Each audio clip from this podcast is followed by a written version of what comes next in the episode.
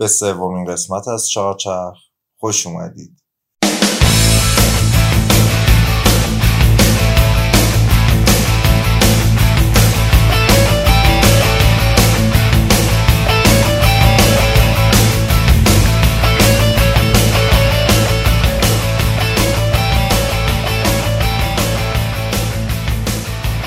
سلام. من علیرضا صبحانی هستم و شما به قسمت سوم چهارچرخ گوش می‌کنید که تو خورداد 99 ثبت میشه. چهارچرخ پادکستی در مورد اتومبیل. توی چهارچرخ من براتون داستان پیدایش و تکامل شرکت های مختلف خودروسازی رو تعریف می‌کنم. تمام تلاشم هم اینه که داستان جوری بگم که شما حتی اگه ماشین بازم نیستین از شنیدن این داستانهای ماشینی لذت ببرید. اگه می‌خواین تصاویر مطالبی که در موردش صحبت میشه رو ببینید صفحه اینستاگرام چهارچرخ رو دنبال بکن. آدرسش هست چهارچرخ دات پادکست که اینطوری نوشته میشه. عدد چهار C H A R K H نقطه پادکست توجه داشته باشید که تمام تاریخ هایی که تو چهارچرخ میگیم شمسی هست. داشتیم تاریخچه لامبورگینی رو می‌گفتیم. تو قسمت اول دیدیم که فروچیو لامبورگینی کارخونه تراکتور سازی داشت و خیلی هم ماشین باز بود. چندین و چند تا ماشین داشت که از هیچ کدومشون به طور کامل راضی نبود. یه روزی سر کلاج معیوب یکی از فراریاش با آقای انزو فراری دعواش. تصمیم گرفت خودش دست به کار بشه و ماشین بیعیب و نقصی رو بسازه که فکر می‌کرد هیچ کس نمی‌تونه براش بسازه. کلاس مورد علاقش هم جی تی بود. ماشینی که گفتیم هم اسپورت و سریعه هم نرم و راحت.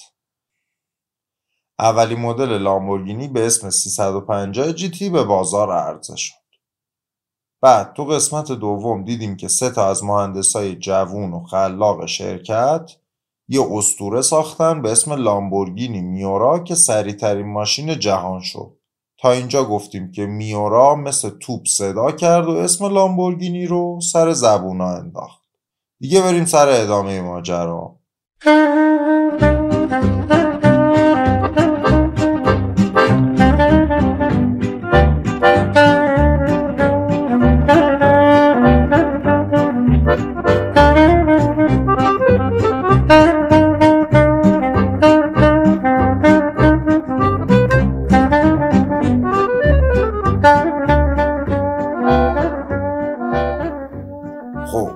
الان سال 1346 و لامبورگینی دو تا ماشین تولید می‌کنه. یکی 400 جی تی که ماشینی مطابق با سلیقه فروچیو. سریع و قدرتمند ولی در عین حال نرم و راحت. اون یکی میورای افسانه‌ایه که دقیقا برعکس چیزیه که فروچیو میپسنده. میورا اولین ابرماشین دنیا بود. ابرماشین به ماشینی میگن که عملکرد و سرعتش در حد ماشینای مسابقه ایه ولی الزامات ماشینای جاده ای رو هم داره. خب معلومه ماشینی در اون حد سریع خیلی راحت نیست دیگه. تازه میورا چون اولین ماشین این کلاس بود خیلی ایراد داشت. موتورش نزدیک به سرنشینا بود واسه همینم سر و صدا و گرمای موتور اذیت می‌کرد. یا مثلا باک بنزین رو گذاشته بود در رو محور جلو. بعد باک خالی می‌شد چون وزن رو محور جلو کم شده بود فرمون سبک می‌شد و کنترل ماشین سخت می‌شد. شکل بدنه میورا از کنار مثل بال هواپیما بود. ماشینم که فوق العاده سریع سرعت که می‌رفت بالا فشار هوا باعث می‌شد ماشین بخواد از زمین بلند بشه. اینجوری رادا باعث شده بود سرجم فروچیو خیلی با میورا حال نکنه. می‌خواست شرکت برگردونه به مسیر اصلیش. یعنی ساختن ماشینای سریع ولی نرم و راحت. دستور داد سه تا جوونا روی یه مدلی کار کنن که جای 400 جی تی رو بگیره. از اون طرف دلارا خیلی موافق این سیاست نبود. می‌گفت فروش و استقبالی که از میورا شده به همون ثابت می‌کنه راه درست کدوم وریه. ما باید تمرکزمون رو بذاریم رو ابرماشین ساختن. دالارا کی بود؟ همون مهندس هوانوردیه که طراح اصلی بود. همون عینکی درس خونه. طبیعتا حدس می‌زنید آخرش حرف کی شد دیگه؟ دقیقا. حرف فروچیو به کرسی نشست. قرار شد دو تا مدل جدید بسازن که تو هر دوتاشون راحتی از سرعت مهمتر باشه.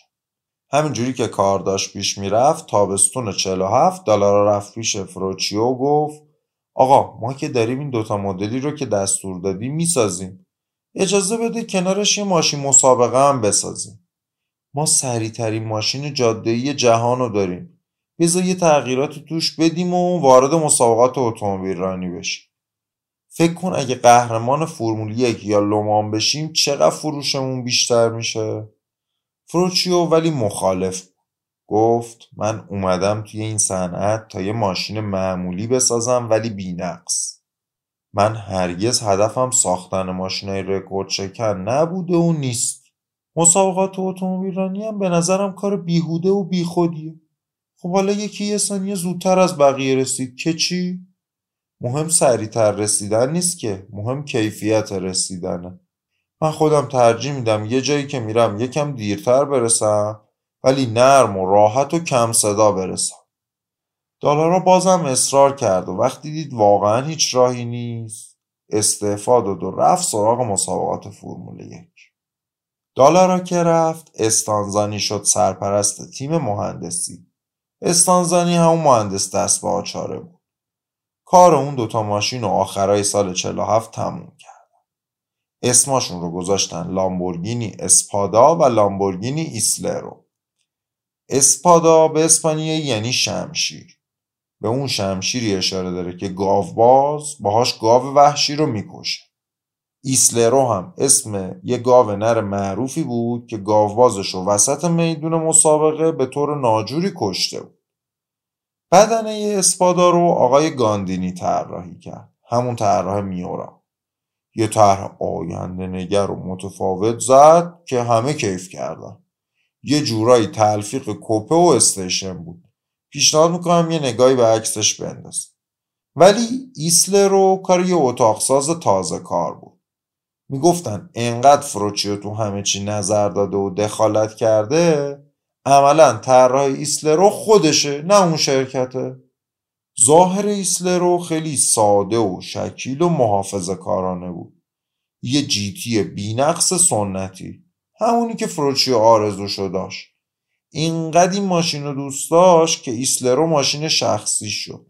و تا سالها هر جا می‌خواست بره با این ماشین ایسلروش می‌رفت. ولی بازار خیلی نپسندیدش. البته به لطف استقبال خوب مشتری از میورا و اسپادا اوضاع لامبورگینی خوب بود و سالی 300 400 تا میفروختن. حدودا نصف فراری. دو سالی اوضاع به همین منوال پیش رفت تا اینکه ایسلرو رو از خط تولید حذف کردن. جاشو دادن به خاراما. خاراما اسم یه منطقه است توی اسپانیا که توش گاوای گاوبازی پرورش میدن. بازار هدف خاراما آمریکا بود و برای سلیقه آمریکایی طراحیش کرده بودن. ولی خیلی موفق نبود. سال 49 شروع طراحی دو تا ماشین جدیدم بود. یه ابر ماشین دیگه که جانشین میورا بشه و یه مدل کوچیکتر که بتونه با پورش 911 و فراریای سری دینو رقابت کنه. ابر ماشینه رو اسمشو گذاشتن کونتاش رو شروع کردن براش یه شاسی کاملا جدید طراحی کنن که ایرادای میورا رو نداشته باشه. کونتاش از یه اصطلاح آمیانه ایتالیایی اومده که ترجمهش یکم سخت. وقتی یکی یه چیزی رو ببینه و کفش ببره میگه کونتاک! مثل اینکه مثلا ما تو فارسی میگیم اوف عجب ماشینیه! کونتاشو از اون کونتاک گرفتن. تقریبا یه چیزایی مثل اوف خودمون. اسم باحالیه. مدل کوچیکه رو اسمشو گذاشتن اوراکو.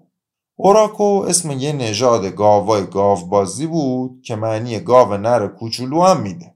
اوراکو مثل میورا و کونتاش موتور وسط بود ولی ابرماشین نبود. قرار بود یه اسپورت نسبتا کوچیکتر و کاربردیتر باشه که تعداد بیشتری بتونن بخرنش. نمونه های اولیه رو سال پنجاه معرفی کردن ولی همه چی یه ریخ به سال پنجاه شروع بدشانسی های فروچیو بود. دولت بولیوی سفارش ساخت 5000 تا تراکتور داده بود به لامبورگینی تراتوری. شرکت هم تقریبا همشون رو ساخته بود. اصلا بیشتر از نصف تراکتورها توی بندر جنوا آماده بارگیری بودن که خبر اومد تو بولیوی کودتا شده. دولت نظامی جدید کل سفارش رو کنسل کرد. شما فکر کنید شرکتی که کل تولیدش سالی دو سه هزار تا تراکتوره یهو پنج هزار تا باد کنه رو دستش. با این ضربه سال 51 فروچیو مجبور شد شرکت لامبورگینی تراتوری رو بفروشه به رقیبش SAME هنوزم تراکتورهای لامبورگینی با اسم و برند خودش تولید میشن ولی تحت مالکیت و مدیریت همون SAME بگذاریم سال 51 اوراکو رو به بازار عرضه کردن. همون گاف کوچولوهایی که 8 سیلند بود. ولی تلسم بدشانسی تازه شروع شده بود. به خاطر انفجار قیمت نفت بنزین از تابستون تا زمستون 52 بیش از 4 برابر گرون شد. تقاضا برای ماشینای پرمصرفی مثل لامبورگینی به شدت افت کرد. تازه مسئله فقط قیمتش نبود. تو اون سالا بنزین کمیاب شده بود. دولت های غربی هم سهمیه بندی کرده بودن هم مالیات های سنگینی رو ماشین های پرمصرف گذاشتن. لامبورگینی به شدت افتاد تو دردسر و فروشش خیلی کم شد. همه چی ریخ به هم. پول نداشتن کار توسعه کونتاش رو تموم کنن و معرفیش عقب افتاد. فروچیو لامبورگینی مجبور شد 51 درصد شرکتش رو بفروشه به یکی از دوستای پولدار سوئیسیش. البته هنوزم کار اجرایی دست خودش بود و اون دوستش توی مدیریت کارخونه دخالت نمی‌کرد.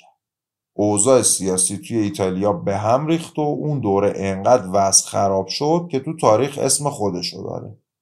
بهش میگن سالهای سرب دوره دولتهای بی ثبات و اعتصاب و ترورای سیاسی و بمبگذاری. خلاصه شیر تو شیر. تو همچین وضعیتی آدم ربایی هم زیاد شد. آدم رباها پولدارا رو میدزدیدن و واسه آزاد کردنشون پول می‌خواستن. از کجا میفهمیدن یارو پول داره؟ از رو ماشینش. این شد که تقاضا واسه ماشینای تابلو گرونی مثل لامبورگینی تو خود ایتالیا تقریبا به صفر رسید. فروچیو که دید اوضاع خیلی خیلی خرابه و اینجوری نمیشه کار کرد اون 49 درصد باقی موندهش رو هم فروخت به دوست اون دوست سوئیسیش و کلا ارتباطش رو با صنعت قطع کرد. استانزانی و والاس هم چند وقت بعد از رفتن فروچیو استعفا دادن و رفتن دنبال کار زندگیشون. از اون تیم اولیه دیگه هیچ کس توی شرکت نمونده بالاخره سال 54 کونتاش رو هر جوری بود بردن روی خط تولید. کونتاش هم مثل میورا قوقا برپا کرد. طراحیش که بازم کار مارچلو گاندینی بود انقدر خفن و خاص بود که همه کیف کرده بودن. کونتاش یه چیزی داشت که تا اون موقع توی هیچ ماشینی دیده نشده بود. درایی که مثل قیچی رو به بالا باز می شدن علا این استقبال و اینکه کونتاش روی جلد همه مجله ماشینی دنیا رفته بود ولی از نظر کاربردی بودن حتی از میورا هم بدتر بود. مصرفش بیش از سی لیتر تو 100 کیلومتر بود. از شیشه عقبش هیچی نمی‌شد دید. در حدی که کارمندای لامبورگینی وقتی می‌خواستن ماشینا رو دنده عقب ببرن داخل ماشین نمی نشستن در رو باز میذاشتن و تو چارچوب در می نشستن دنده کلاچ فرمونش هم وحشتناک سفت و ناراحت کونتاش با اینکه تو قلب همه ماشین بازا جا داشت و عکس و پسترش همه جا بود خیلی پرفروش نشد. دلیلش هم همین مشکلات کاربردی بود. دیدن پستر یه ماشین فوقالعاده خاص و فضایی. با درایی که مثل قیچی باز میشن یه چیزه زندگی کردن روزمره باهاش یه چیز دیگه است. سال 56 عجیبترین ماشین تاریخ لامبورگینی رو توی نمایشگاه ژنو نمایش دادن. یه شاسی بلند نظامی موتور عقب که به سفارش یه پیمانکار ارتش آمریکا طراحی شده بود. اسمشو گذاشتن چیتا و قرار بود جای جیپو بگیره ولی ماشین افتضاحی بود و آخرش پروژه به هیچ جا نرسید تقریبا همون موقع BMW اومد سراغ لامبورگینی و سفارش طراحی یه ماشین موتور وسط داد BMW می‌خواست توی مسابقات اتومبیل رانی به جنگ پرشه بره. مدیرای BMW فکر می‌کردن راه بردن پرشه ساختن یه ماشین موتور وسطه. واسه همینم اومدن سراغ لامبورگینی. طراحی تقریبا تموم شده بود و هفت تا prototype ساخته بودن که تو سال 57 لامبورگینی ورشکسته شد. کنترل کارخونه افتاد دست دادگاه. همه چی به هم ریخت و پروژه نیمه کاره موند. اون ماشین رو خود BMW تکمیل کرد و اسمشو گذاشتن BMW M1. بعدها از دل این ماشین سری ماشینای M BMW در اومدن مثل M3 و M5. میشه گفت یه جورایی DNA لامبورگینی توی BMW های M Power هست. M Power بخش اسپورتی BMW است که ماشینای عادی رو طوری تقویت می‌کنه که تقریبا در حد ابر ماشینا میشن. مفصل تو قسمت BMW در موردش توضیح میدیم. لامبورگینی ورشکسته دو سال توی دادگاه ها تاب می‌خورد تا اینکه دو تا برادر سوپر پولدار کارخونه رو خریدن. ژان کلود و پاتریک میمران میگم سوپر پولدار منظورم چیه؟ یعنی ثروتشون حدود یک میلیارد دلار بود. بهشون می‌گفتن سلطان شکر آفریقا. اصالتا مراکشی بودن توی فرانسه به دنیا اومده بودن ولی تابعیت سوئیسی داشتن. پاتریک که داداش کوچیکه بود شد مدیرعامل لامبورگینی. یه مقداری پول تزریق کردن به شرکت و یه مدل جدید معرفی کردن به اسم خالپا. خالپا یه مدل کوچیکتر و ارزونتر از کنتاش بود که قرار بود مشتریای بیشتری رو بکشونه سمت لامبورگینی. هم کاربردی تر بود هم رانندگی باهاش آسون تر از کنتاش بود ولی خیلی ازش استقبالی نشد. سال 61 نسخه جدید کونتاش رو معرفی کردن. قدرتش خیلی بیشتر شده بود و با 289 کیلومتر بر ساعت رکورد میورا رو شکست و سریعترین ماشین تولید سری جهان شد. اون لامبورگینی چیتا رو یادتونه؟ همون شاسی بلند نظامیه که قرار بود جای جیپ رو بگیره. میمران پرونده اون چیتا رو کشید بیرون و سال 65 یه شاسی بلند به بازار عرضه کرد به اسم LM202 ماشین بازا به شوخی بهش می‌گفتن رمبو لمبو. آره دقیقا همون فیلم های رمبو بود. بزن بهادره همون موتور دوازده سیلند کونتاش رو گذاشته بودن روی یه شاسی بلندی شبیه جیپ یا هامر. البته داخلش برخلاف شاسی بلندای اون موقع نسبتا لوکس بود ولی خب کار عجیبی بود برای اون موقع. سال بعد یعنی تو بهار 66 برادران میمران لامبورگینی رو فروختن به کمپانی آمریکایی کرایسلر. خودروسازی آمریکا سه تا غول اصلی داره. جنرال موتورز فورد و همین کرایسلر. کرایسلر بین این سه تا کوچیکترینشونه مدیرای شرکت تصمیم گرفته بودن با خریدن لامبورگینی هم وارد بازار پرسود ماشینا بشن و با فراری و پورشه رقابت کنن همین که از اعتبار لامبورگینی واسه رقابت با فورد و جنرال موتورز استفاده کنه این شد که کرایسلر 50 میلیون دلار بودجه صرف لامبورگینی کرد برنامه مفصلی هم ترتیب داد. اول اینکه برنامه داشتن جانشین کونتاش رو سریعتر معرفی کنه. یه طرحهایی زمان برادران میمران آماده شده بود ولی مدیرای آمریکایی خیلی نپسندیدن. کلی نظر دادن که آقا اینجاشو اینجوری کنید اونجاشو اونجوری کنید. در حدی دخالت کردن که گاندینی که طراح این ماشینم بود قهر کرد رفت. از اون طرف هم کلی فشار می آوردن که ماشین سریعتر بیاد بیرون و با فراری 328 رقابت کنه. دومین برنامهشون این بود که لامبورگینی چند تا موتور برای های مختلف کرایسلر طراحی کنه. اینجوری کرایسلر می‌تونست تبلیغ کنه کرایسلر فلان با قلب تپنده لامبورگینی. اون وقت یه آمریکایی معمولی هم ممکن بود ترجیح بده به جای فورد یا شورولت کرایسلر بخره که توی مهمونی ها بتونه بگه ماشینم موتورش لامبورگینیه. برنامه سومشون این بود که می‌خواستن واسه تیمای فرمول یک موتور بسازن و اینجوری وارد مسابقات اتومبیل رانی بشن. یه بخش جدا تأسیس کردن و یه موتور کاملا جدید دوازده سیلند مسابقه ای طراحی کردن. چهارمین بخش برنامه این بود که یه پروژه تعریف کردن به اسم بچه لامبو بیبی لامبو که قرار بود یه لامبورگینی کوچیک و ارزونتر بسازه که تعداد آدمای بیشتری بتونن بخرنش.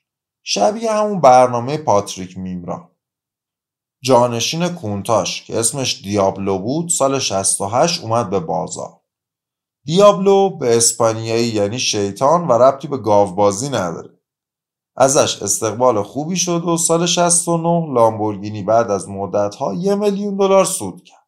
متاسفانه این دوران گذرا بود و سال بعد دوباره شرکت رفت تو ضرر چون قدرت و سرعت دیابلو خیلی بالا بود و اون موقع هنوز سیستمای الکترونیکی برای بهبود handling و فرمونپذیری اختراع نشده بودن لامبورگینی تو سال 71 نسخه چهارچرخ محرک دیابلو رو معرفی کرد. توی طراحیش از نقشه های رمبو لمبو همون شاسی بلنده استفاده کردن دیابلو سومین ابرماشین جهانه که چهارچرخ متحرک اونم 28 سال پیش که حتی خیلی از شاسی بلندا هم چهارچرخ متحرک دائمی نبودن. یه توضیح کوچولو بدم. یه 4WD داریم یعنی توانایی انتقال به چهارچرخ مثل پاترول. در حالت عادی قدرت توی چرخهای عقبه بعد که بزنی تو دنده کمک چهارچرخ متحرک میشه. یه AWD داریم یعنی آل ویل درایو یعنی قدرت دائما به هر چهار تا چرخ منتقل میشه. لامبورگینی دیابلو all-wheel drive بود. اونم کی؟ 28 سال پیش. برگردیم به داستان. هیچ کدوم از برنامه های کرایسلر متاسفانه جواب نداد. بعد از چند سال ضرر کردن صبر غول آمریکایی سر اومد و تو سال 73 لامبورگینی رو فروخت. یه گروه اندونزیایی مالزیایی شرکت رو خرید. اوایل ده هفتاد شرق آسیا یهو اوج گرفته بود. مالزی از یک کشور عقب مونده داشت تبدیل می‌شد به یک کشور پیشرفته. خریدارم یکی از این قولای الکترونیک مالزیایی بود. شریکشم پسر کوچیک دیکتاتور اندونزی سوهارتو بود. احتمالا رفته بود به باباش گفته بود ددی ددی برام لامبورگینی می‌خری؟ اونم گفته بود کارخونهشو برات می‌خرم بابا جون. صاحبای جدید رفتن یه مدیر با تجربه و با سابقه آوردن که قبلا مدیرعامل لوتوس، جگوار و معاون مدیرعامل جنرال موتورز مدیر جدیده یه تیم آورد و بعد از چندین ماه تحقیق و بررسی از کل لایه های شرکت لامبورگینی به این نتیجه رسید که لازم شرکت فروشش رو بیشتر. بزرگوار شیره را خورد و گفت شیرین است تا این مدیره اومد به خودش بجنبه و عملا کار رو شروع کنه عوضش کردن و یکی دیگر رو آوردن به جاش اون دومی مدیر سابق فیات بود تأسیسات و دستگاه های کارخونه رو تعمیر کرد و ارتقا داد.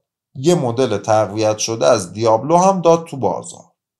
سال 75 بعد از سالها لامبورگینی 200 هزار دلار سود کرد.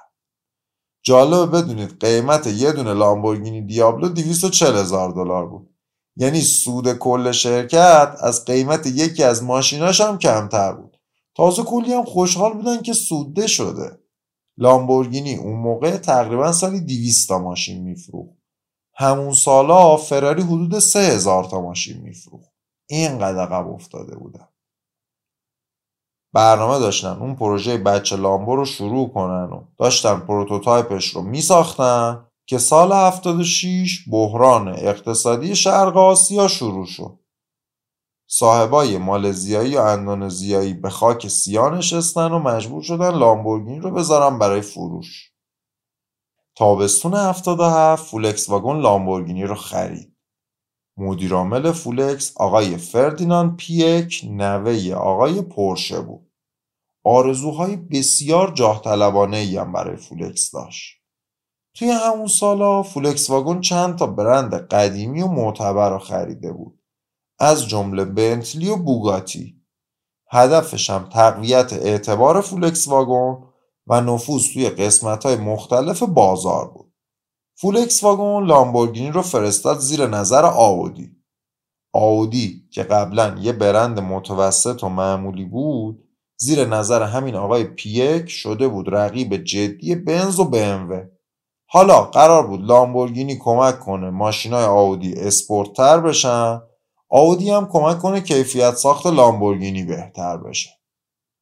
صاحبای آلمانی جدید ساختار مدیریتی و نحوه اداره لامبورگینی رو به کل عوض کردن. بالاخره سال 80 بعد از 12 سال لامبورگینی یه مدل جدید معرفی کرد. مرسی لگو اسم یه گاو معروفیه که میگن گاوبازش 24 تا شمشیر بهش زد ولی زنده موند. به اسپانیایی معنی خفاش هم میده که به ظاهرش خیلی میاد. ازش استقبال خوبی شد و خیلی هم میگن بهترین لامبورگینی تاریخه. با اینکه بعضیا انتظار داشتن اولین محصول تحت مدیریت آلمانیا یه ماشین بیروح و احساس باشه مرسیلاگو فوقالعاده بود هم باحالی و هیجان همیشگی لامبورگینی رو داشت هم مشکلات کیفیتی و کاربردی خیلی کمتر از قبل شده بودن سال 82 بعد از مدتها حرف و سخن بالاخره لامبورگینی یه مدل کوچیکتر و ارزونتر معرفی کرد. لامبورگینی گالاردو. بالاخره آلمانیا پروژه چندین و چند ساله بچه لامبو رو به سرانجام رسوندن. گالاردو ماشین ای بود با قیمتی کمتر از نصف مرسی لگو. به گفته اکثر کارشناسا از بهترین ماشین اون موقع بازار یعنی فراری 360 هم بهتر بود. از نظر کاربردی بودن و راحتی رانندگی هم فوق عالی بود. به قدری پرفروش شد که الان از هر سه تا لامبورگینی که تو دنیا هست یکیش گالاردو. موفقیت گالاردو درستی ایده برادران میمران رو هم ثابت کرد. پاتریک میمران همیشه می‌گفت راه نجات لامبورگینی ساختن یه مدل کوچیکتر و ارزونتره که کاربردی باشه و بشه ازش واقعا استفاده کرد.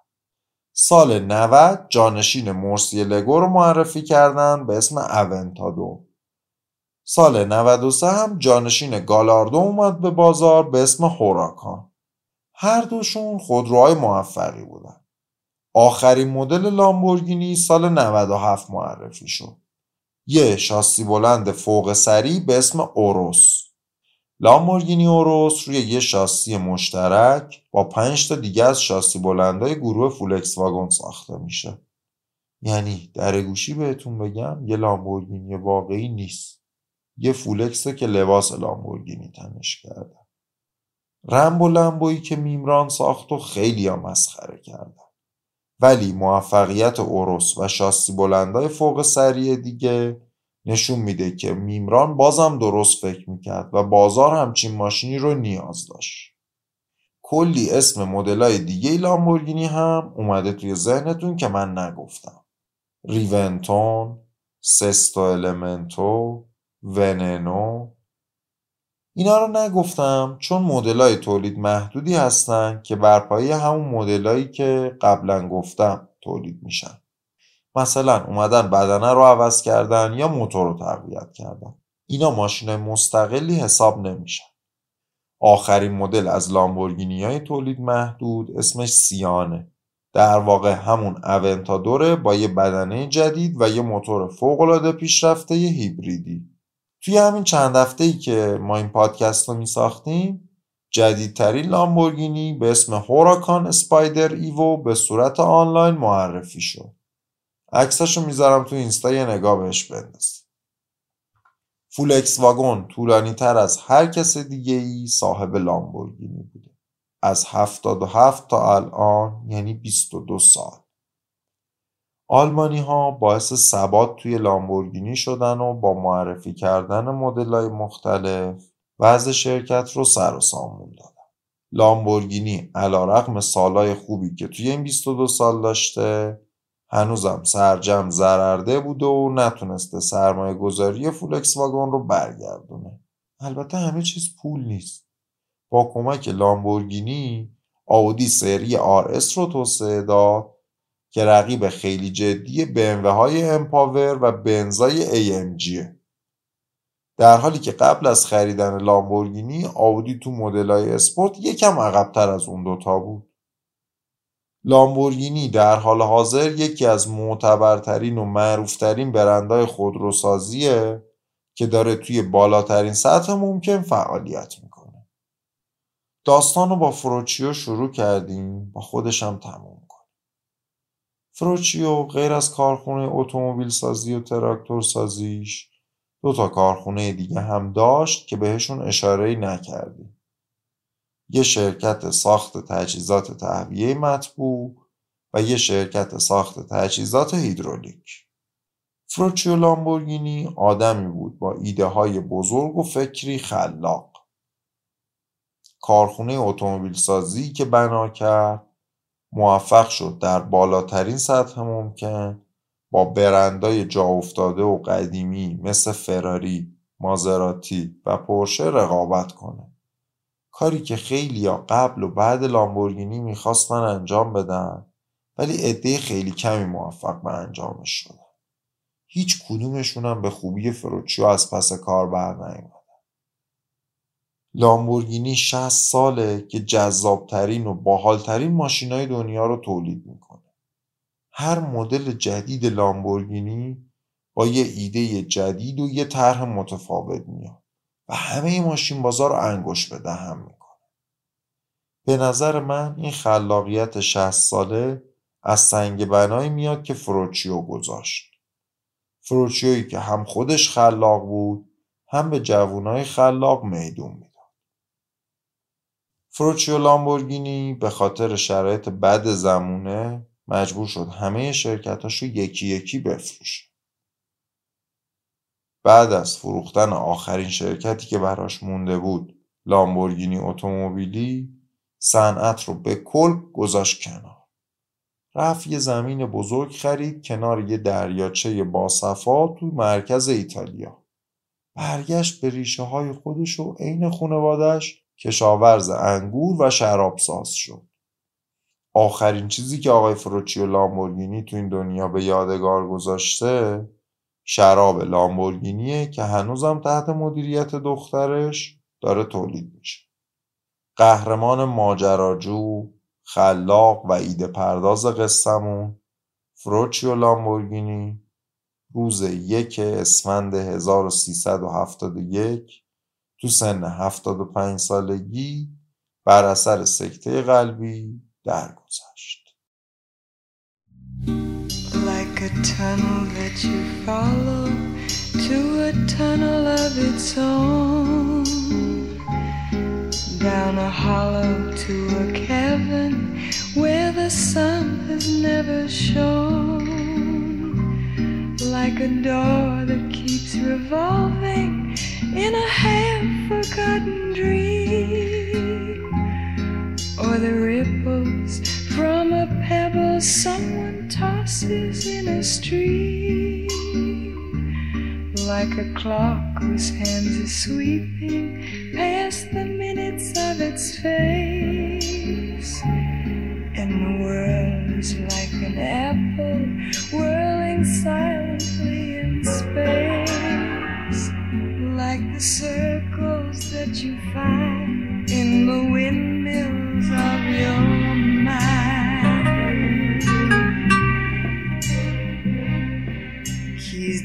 من تو چهارده سالگی اولین مجله ماشین زندگیمو خریدم هیچ وقت قیافه لامبورگینی دیابلوی روی جلد اون شماره رو یادم نمیره یه لامبورگینی نارنجی با درایی که مثل قیچی رو به بالا باز می شدن. به قدر شیفته لامبورگینی دیابلو شدم که یه مدتی فقط به این امید مجله ماشین می خریدم که پستر وسطش لامبورگینی دیابلو باشه. که بتونم عکس لامبورگینی دیابلو رو بزنم رو دیوار اتاق. من با لامبورگینی دیابلو ماشین باز شدم. واسه همینم چهارچرخ و با لامبورگینی شروع کردم. امیدوارم تونسته باشم یه قسمت کوچیکی از هیجان و عشقی رو که مجله ماشین تو چهارده سالگی به من داد به شما انتقال داده باشم. قسمت سوم چهارچرخ و داستان لامبورگینی همینجا تموم میشه. متشکرم که گوش دادین لطفا چهارچرخ رو به بقیه هم معرفی بکن. تا قسمت بعد خداحافظ.